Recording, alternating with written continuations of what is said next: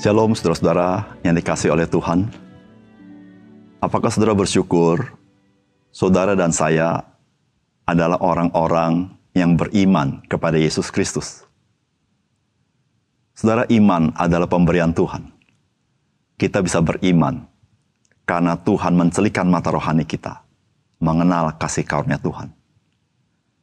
Ketika kita berkata kita orang beriman, maka kita harus sadar kita adalah orang yang mengalami kasih karunia Tuhan. Salam jumpa dalam program Tuhan adalah Gembalaku. Iman melampaui apa yang kita lihat, atau dapat dikatakan iman itu melampaui pengalaman-pengalaman yang kita alami. Sehingga surat Ibrani berkata begini, saudara. Ibrani pasal 11 ayat 1. Iman adalah dasar dari segala sesuatu yang kita harapkan dan bukti dari segala sesuatu yang tidak kita lihat. Pengalaman hidup kita bisa saja tidak cocok dengan apa yang kita imani. Namun kita harus sadar bahwa iman itu sendiri adalah dasar dari segala sesuatu yang kita harapkan dan bukti dari segala sesuatu yang kita tidak lihat. Oleh karena itu firman Tuhan berkata begini kepada kita. Di dalam 2 Korintus pasal 5 ayat 7. Sebab hidup kami ini adalah hidup karena percaya, bukan karena melihat. Sebagaimana Tuhan Yesus berkata, berbahagialah mereka yang tidak melihat, namun percaya. Saudara, mari kita membaca firman Tuhan dari kejadian pasal 50. Lalu Yusuf merebahkan dirinya mendekap muka ayahnya serta menangisi dan mencium ayah ayahnya. Dan Yusuf memerintahkan kepada tabib-tabib, yaitu hamba-hambanya, untuk merempah-rempahi mayat ayahnya maka tabib-tabib itu merempah-rempahi mayat Israel. Hal itu memerlukan 40 hari lamanya. Sebab demikianlah lamanya waktu yang diperlukan untuk merempah-rempahi. Dan orang-orang Mesir menangisi dia 70 hari lamanya. Setelah lewat hari-hari penangisan itu, berkata Yusuf kepada seisi istana Fir'aun, Jika kiranya aku mendapat kasihmu, katakanlah kepada Fir'aun, bahwa ayahku telah menyuruh aku bersumpah katanya. Tidak lama lagi aku akan mati. Dalam kuburku yang telah kugali tanah kanaan, di situlah kau kuburkan aku. Oleh sebab itu izinkanlah aku pergi ke sana, supaya aku menguburkan ayahku. Kemudian aku akan kembali. Lalu berkatalah Fir'aun, pergilah ke sana dan kuburkanlah ayahmu itu. Seperti yang telah disuruhnya kepada engkau bersumpah. Lalu berjalan Yusuf ke sana untuk menguburkan ayahnya. Dan bersama-sama dengan dia berjalanlah semua pegawai Fir'aun, para tua-tua dari istananya. Dan semua tua-tua dari tanah Mesir. Serta seisi rumah Yusuf juga, saudara-saudaranya dan seisi rumah ayahnya. Hanya anak-anaknya serta kambing domba dan lembu sapinya ditinggalkan mereka di tanah Goshen. Baik kereta maupun orang-orang berkuda menurut turut pergi ke sana bersama-sama dengan dia sehingga iring-iringan itu sangat besar. Sehingga mereka sampai ke Goren Haatat yang di seberang sungai Yordan. Maka mereka mengadakan di situ ratapan yang sangat sedih dan riuh. Dan Yusuf mengadakan perkabungan tujuh hari lamanya karena ayahnya itu. Ketika penduduk negeri itu, orang-orang kanan melihat perkabungan di Goren Haatat itu, berkatalah mereka, inilah perkabungan orang Mesir yang amat riuh. Itulah sebabnya tempat itu dinamai Abel Mirsaim yang letaknya di seberang Yordan. Anak-anak Yakub melakukan kepadanya seperti yang dipesankannya kepada mereka. Anak-anaknya mengangkut dia ke tanah Kanaan dan mereka menguburkan dia dalam gua di ladang Makpela yang telah dibeli Abraham dari Efron. Orang Het itu untuk menjadi kuburan milik yaitu ladang yang di sebelah timur Mamre. Setelah ayahnya dikuburkan, pulanglah Yusuf ke Mesir dia dan saudara-saudaranya dan semua orang yang turut pergi ke sana bersama-sama dengan dia untuk menguburkan ayahnya itu.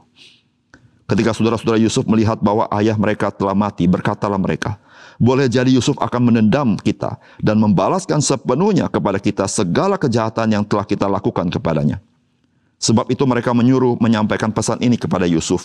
Sebelum ayahmu mati, ia telah berpesan, Beginilah harus kamu katakan kepada Yusuf, ampunilah kiranya kesalahan saudara-saudaramu dan dosa mereka sebab mereka telah berbuat jahat kepadamu. Maka sekarang ampunilah kiranya kesalahan yang dibuat hamba-hamba Allah ayahmu. Lalu menangislah Yusuf ketika orang berkata demikian kepadanya. Juga saudara-saudaranya datang sendiri dan sujud di depannya serta berkata, kami datang untuk menjadi budakmu. Tetapi Yusuf berkata kepada mereka, Janganlah takut sebab aku inikah pengganti Allah. Memang kamu telah mereka-rekakan yang jahat terhadap aku. Tetapi Allah telah mereka-rekakan untuk kebaikan. Dengan maksud melakukan seperti yang terjadi sekarang ini. Yakni memelihara hidup suatu bangsa yang besar. Jadi janganlah takut, aku akan menanggung makanmu dan makan anak-anakmu juga. Demikianlah ia menghiburkan mereka dan menenangkan hati mereka dengan perkataannya. Adapun Yusuf ia tetap tinggal di Mesir beserta kaum keluarganya dan Yusuf hidup 110 tahun. Jadi Yusuf sempat melihat anak cucu Efraim sampai keturunan yang ketiga. Juga anak-anak Makir, anak Manasye, lahir di pangkuan Yusuf. Berkatalah Yusuf kepada saudara-saudaranya, Tidak lama lagi aku akan mati tentu Allah akan memperhatikan kamu dan membawa kamu keluar dari negeri ini ke negeri yang telah dijanjikannya dengan sumpah kepada Abraham, Ishak dan Yakub. Lalu Yusuf menyuruh anak-anaknya Israel bersumpah, katanya, "Tentu Allah akan memperhatikan kamu. Pada waktu itu kamu harus membawa tulang-tulangku dari sini." Kemudian matilah Yusuf, berumur 110 tahun. Mayatnya dirempah-rempahi dan ditaruh dalam peti mati di Mesir. Saudara yang dikasih oleh Tuhan, pasal ini menceritakan kematian dari dua tokoh yang besar, yaitu Yakub dan Yusuf. Kehidupan kedua tokoh ini sebuah kehidupan yang penuh dengan lika-liku, bahkan pergumulan yang tidak mudah. Namun dalam lika-liku hidup mereka, mereka mengalami Tuhan. Maka ketika mereka mati, mereka menggoreskan tinta emas, yaitu iman kepada Tuhan yang tidak pernah luntur. Apakah pesan firman Tuhan bagi kita hari ini? Pertama-tama, Mari milikilah hati yang selalu percaya kepada janji Tuhan. Saudara Yakub adalah seorang yang mengalami betapa Tuhan setia kepada janjinya. Di dalam seluruh lika-lika hidupnya, Tuhan itu bersama-sama selalu dengan dia. Sehingga ketika dia akan mengakhiri hidupnya. Dia berpesan kepada anaknya supaya dia dikuburkan di pekuburan leluhurnya, yaitu di Makpela, yaitu di tanah Kanaan, tanah perjanjian. Meskipun ketika ia wafat, ia wafat di tanah Mesir. Namun permintaan dia itu adalah sebuah ekspresi iman bahwa dia percaya Tuhan yang berjanji memberikan tanah perjanjian itu kepada keturunannya. Tuhan akan menggenapinya. Oleh karena itu Yakub minta, dia tidak dikuburkan di Mesir, tapi dia dikuburkan di ladang Makpela. Di tempat orang Het yang dibeli Abraham pada waktu lalu. Saudara yang kasih oleh Tuhan kita bisa saja meninggalkan dunia ini. Namun, Tuhan, Dia tidak pernah meninggalkan kita. Biarlah kita memiliki iman yang terus-menerus kepada Tuhan dan tidak pernah lekang oleh zaman, tidak pernah luntur oleh badai apa pun.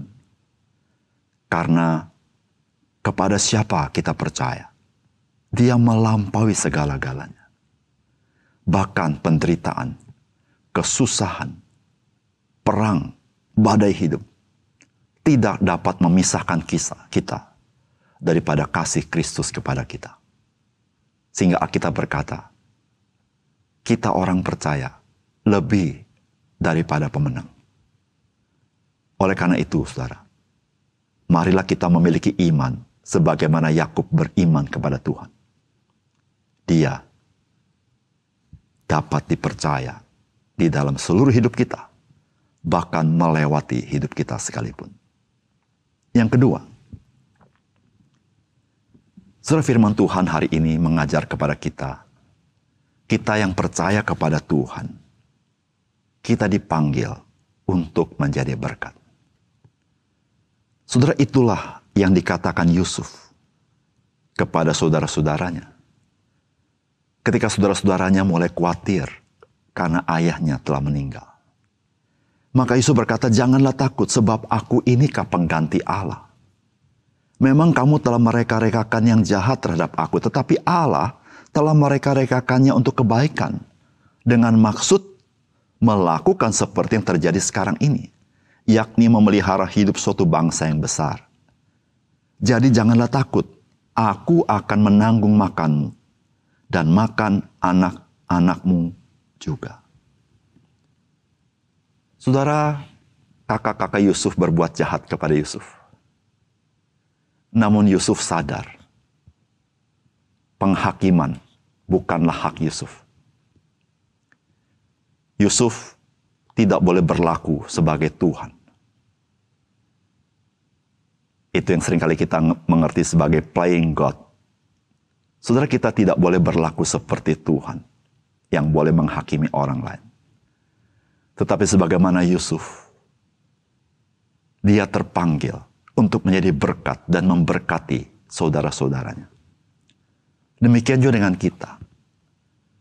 Panggilan Tuhan kepada kita orang percaya tetap tidak berubah. Apa pun kondisi dan situasinya bagaimanapun pengalaman kita, panggilan Tuhan tetap. Kita harus jadi berkat bagi semua orang. Saudara yang kasih oleh Tuhan. Panggilan ini adalah panggilan yang mulia. Karena di dalam panggilan ini, Tuhan mau memberitahukan kepada kita, sesungguhnya orang percaya adalah orang yang telah diberkati, sedang diberkati, dan akan diberkati, bahkan akan mengalami kemuliaan kasih karunia Tuhan.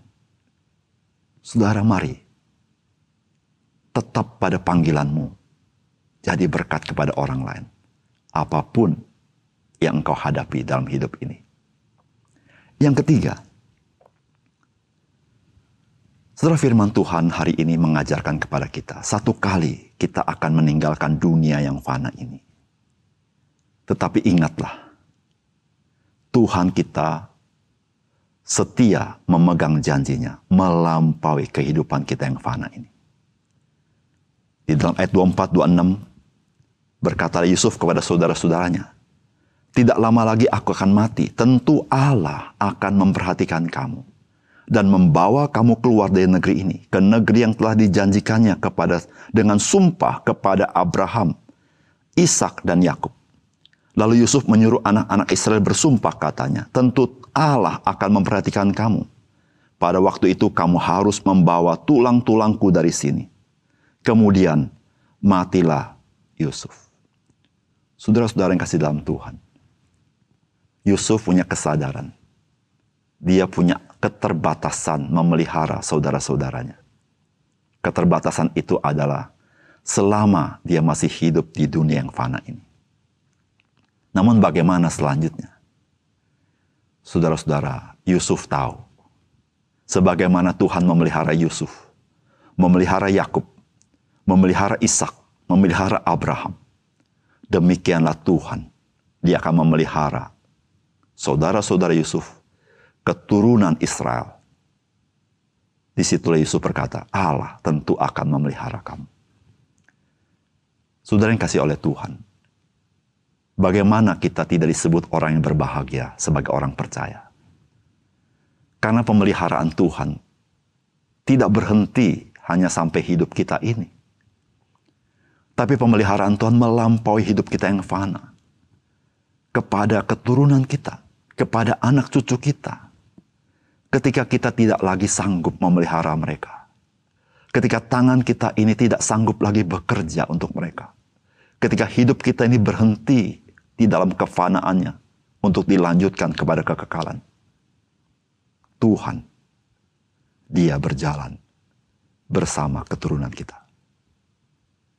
Betapa kita menjadi orang berbahagia yang tidak perlu khawatir, tidak perlu takut.